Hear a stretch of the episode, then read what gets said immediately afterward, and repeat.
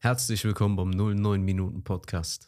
Mein Name ist Jan van Heusen, Journalistikstudent der TU Dortmund und nun erfahrt ihr das Wichtigste aus der vergangenen Woche des BVB.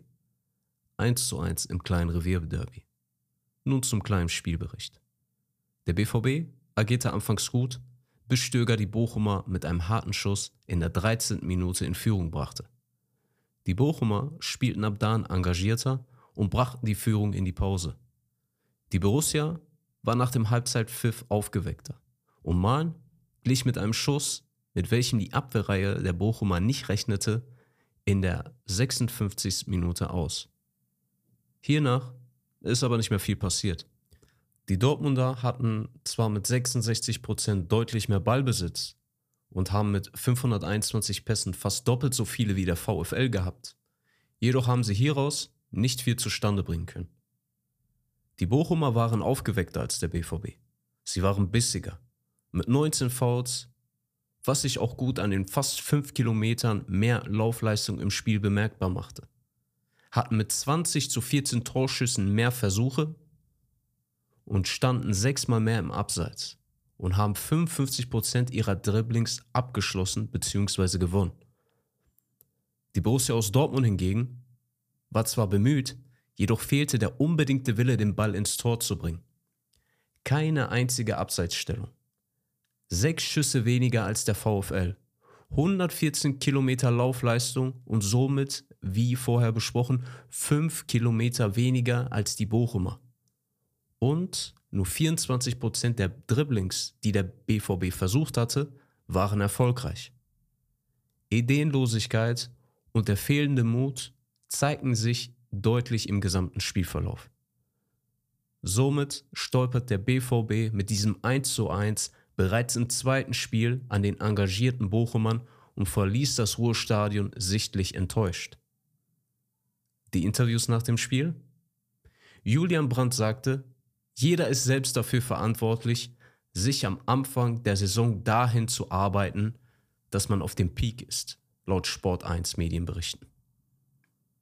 Gregor Kobel sagte, in der ersten Halbzeit hat Bochum gefühlt jeden zweiten Ball gewonnen und wir sind hinten nicht so gut rausgekommen. Wir müssen noch härter sein.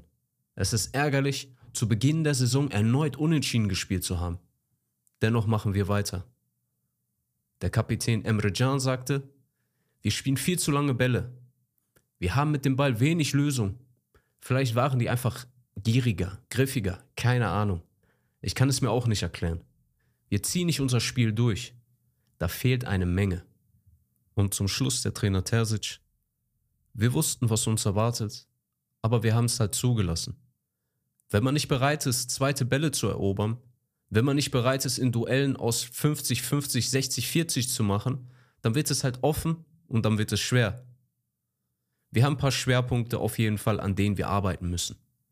Das nächste Spiel des BVB ist zu Hause gegen Heidenheim. Anstoß wird 20.30 Uhr sein und die Übertragung läuft auf The Zone. Jetzt zu den allgemeinen News aus der vergangenen Woche. Das neue Auswärtstrikot des BVB wurde vorgestellt und dieses ist sichtlich gewidmet dem Geburtsort des BVB, dem Borsigplatz, besonders dem Kreisverkehr des Borsigplatzes, was man am schwarzen Trikot gut erkennen kann.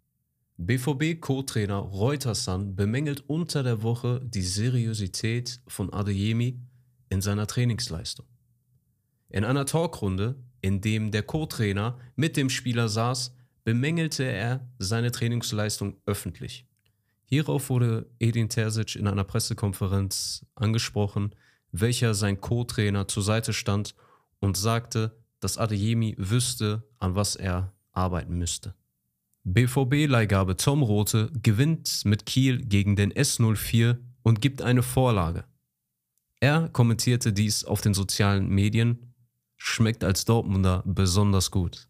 Nach zwei Jahren Verletzungspause stand Matteo Moret wieder im Bundesliga-Kader vom BVB. Laut den Ruhrnachrichten ist aus dem Umfeld des BVB zu hören, dass Terzic gefordert sei, die aktuelle Gruppe schnellstmöglich an ihr Leistungslimit zu bringen. Gründe für den Start macht der BVB vor allem bei kleineren und mittelschweren Blessuren aus, die die bei den Spielern gestört haben. Die internationale Phase beginnt jetzt zudem auch, Am kommenden Donnerstag wird um 18 Uhr die Champions League-Auslosung stattfinden.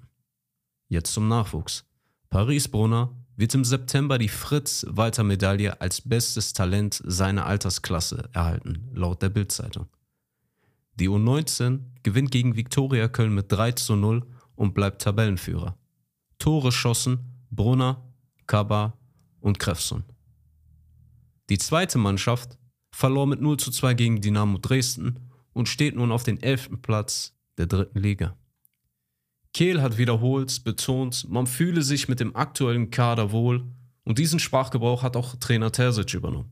Vom durchwachsenen Start in die Bundesliga wird sich der BVB nicht zu überhasteten Transferaktivitäten verleiten lassen, laut den Ruhrnachrichten. Bella Kotschap steht weiterhin ganz oben auf der Wunschliste des BVB laut der Bildzeitung. Der Innenverteidiger kann sich einen Wechsel nach Dortmund vorstellen. Er könnte langfristig Mats Hummels ablösen.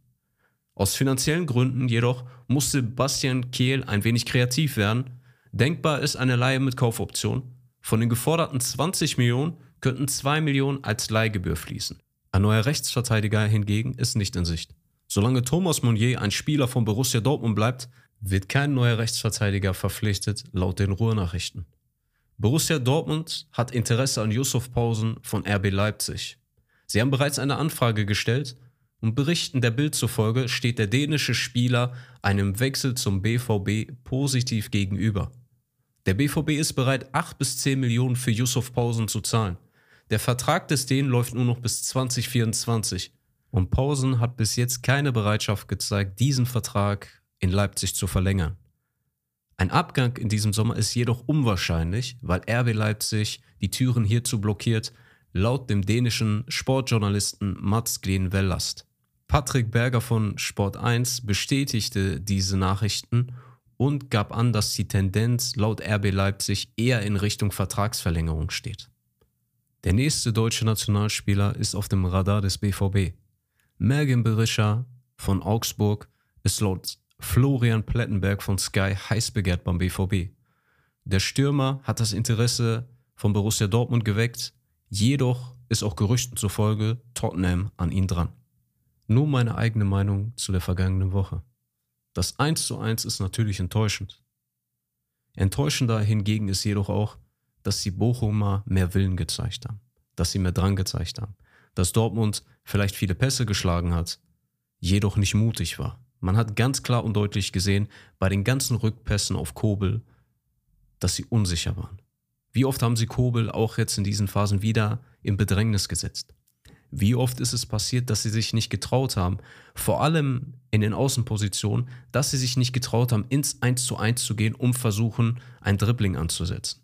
Malen hat es öfter versucht, ist jedoch sehr oft gescheitert, was man natürlich dann auch an der Dribblingquote sehen konnte von nur 24 Prozent. Ideenlos, mutlos und über weite Strecken war dieses Spiel einfach langweilig. Und ich gehe auch davon aus, dass die meisten Fans noch nicht mal das 1 zu 1 kritisieren, sondern wirklich den letzten fehlenden Mut, den letzten fehlenden Willen. Man ist weniger gelaufen, man hat weniger geschossen, man hat weniger gefault, man war weniger im Abseits. Einfach frustrierend. Und was man auch noch kritisieren kann, sind die Transferaktivitäten. Ich denke, es wird nicht mehr viel passieren. Vielleicht kommen ein, zwei Spieler. Ich gehe davon aus, dass sogar am ehesten Berisha kommt. Den wir nicht brauchen, weil wir Mokoko und Malen haben. Wir haben Adeyemi, wir haben Raikov. Aber nein, wir müssen mal wieder einen Stürmer holen. Lasst uns Bella Kotschap entgehen, wie so viele weitere Spieler. Danke für eure Aufmerksamkeit. Bis zur nächsten Woche.